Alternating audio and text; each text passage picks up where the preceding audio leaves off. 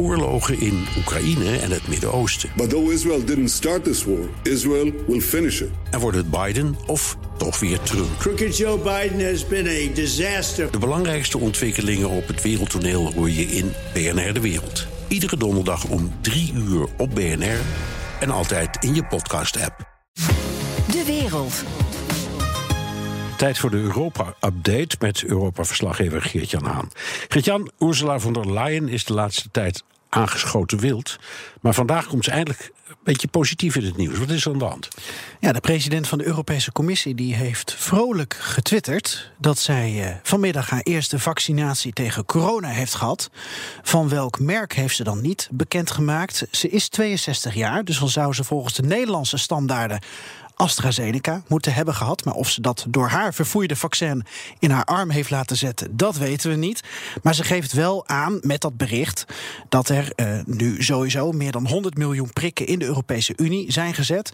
Voordat je dat denkt, um, wat is dat veel? Het gaat om zowel de eerste als de tweede prik. En op een bevolking van 450 miljoen EU-ingezetenen zijn we dus nog niet zo ver op weg.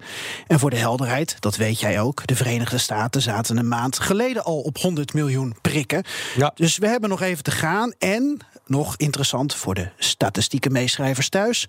Als Europese Unie hebben we 113,5 miljoen doses geëxporteerd. Blijkt uit een memo die rondgaat. Dus we hebben meer weggegeven dan in onze eigen armen tot nu toe gezet. Ik begrijp dat von der Leyen een PR-momentje van die eerste prik heeft gemaakt. Hoe ziet ze eruit? Stralend, met een EU-mondkapje. En op haar geprikte bovenarm heeft ze ook een EU-pleister. Het is vrij aandoenlijk. Dat is dus zo'n zo'n zo'n blauwkleurige pleister met van die goudgeelkleurige sterren daar ook op. En dat is ook hoe haar mondkapje eruit ziet. Het is natuurlijk fantastische uh, PR voor uh, de Europese Unie. En uh, voor haar ook een, een momentje dat ze wel even kan gebruiken. Want er is veel over haar gezegd en geschreven de afgelopen week. En niet altijd even zou jij, zou jij de hand weten te leggen voor ons op een paar van die pleisters? Want dat vind ik wel mooi. Ik zal even Ursula appen. Ja. Dat mag ik vast doen. Wat was haar strategie? Want die wisselt met de week. Uh, wat heet, die wisselt elke dag.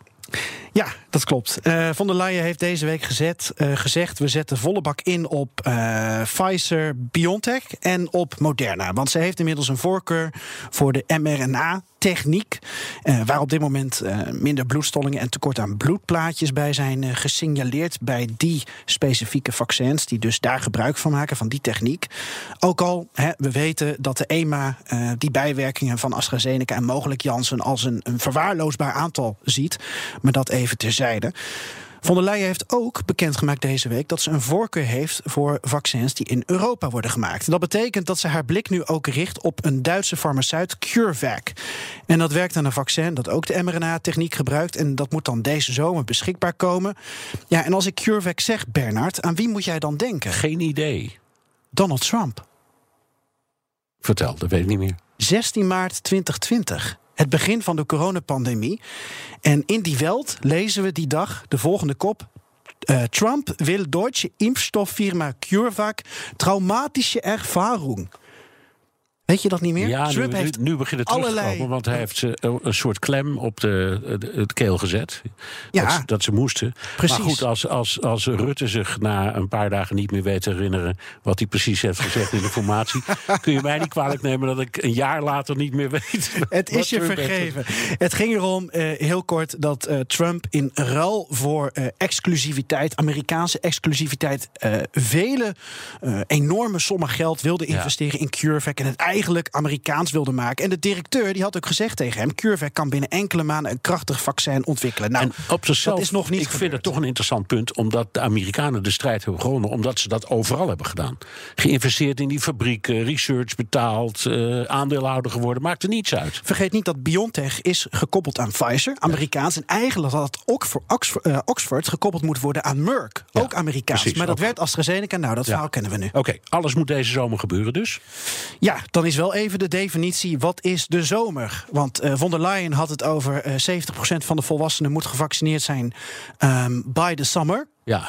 Dan weet jij Dat is, nou ja, Engels dat betekent tegen, tegen de zomer. Dat kan van alles betekenen. Ja, en er is ook een interview met de gezondheidseurocommissaris. Zij zegt tegen Bloomberg eh, TV... aan het eind van de zomer is die 70% ah, bereikt. Wel, kan dus stembaar worden. Bernard, het wordt hoe dan ook een mooie Europese zomer... als we de topvrouwen van de commissie mogen geloven. Maar hoe lang die zomer duurt, dat laten ze zelf nog even in het midden. Dank Europa-verslaggever Geert-Jan Haan. Wil je meer horen over de Europese politiek? Luister dan naar BNR's Europa-podcast.